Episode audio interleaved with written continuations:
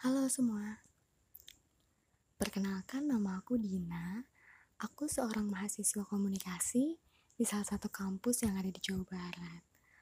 Um, sebenarnya alasan aku nge-podcast di sini di tengah tugas-tugas aku yang numpuk banyak banget nggak tahu kapan selesainya aku tetap pengen produktif sih di tengah pandemi yang masih di rumah aja ini um, untuk kenapa namanya coffee bee? Sebenarnya kalian ngerasa gak sih kalau kopi itu bisa bikin kita ngobrol sama orang lain?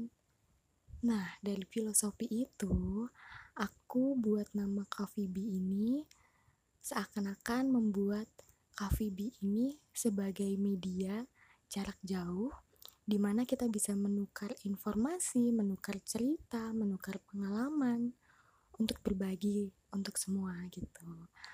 Nah, selanjutnya aku mau kenalin temen aku.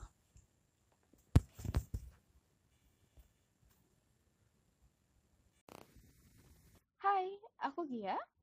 Masih jadi mahasiswa, mahasiswa pariwisata di salah satu sekolah tinggi pariwisata di Yogyakarta.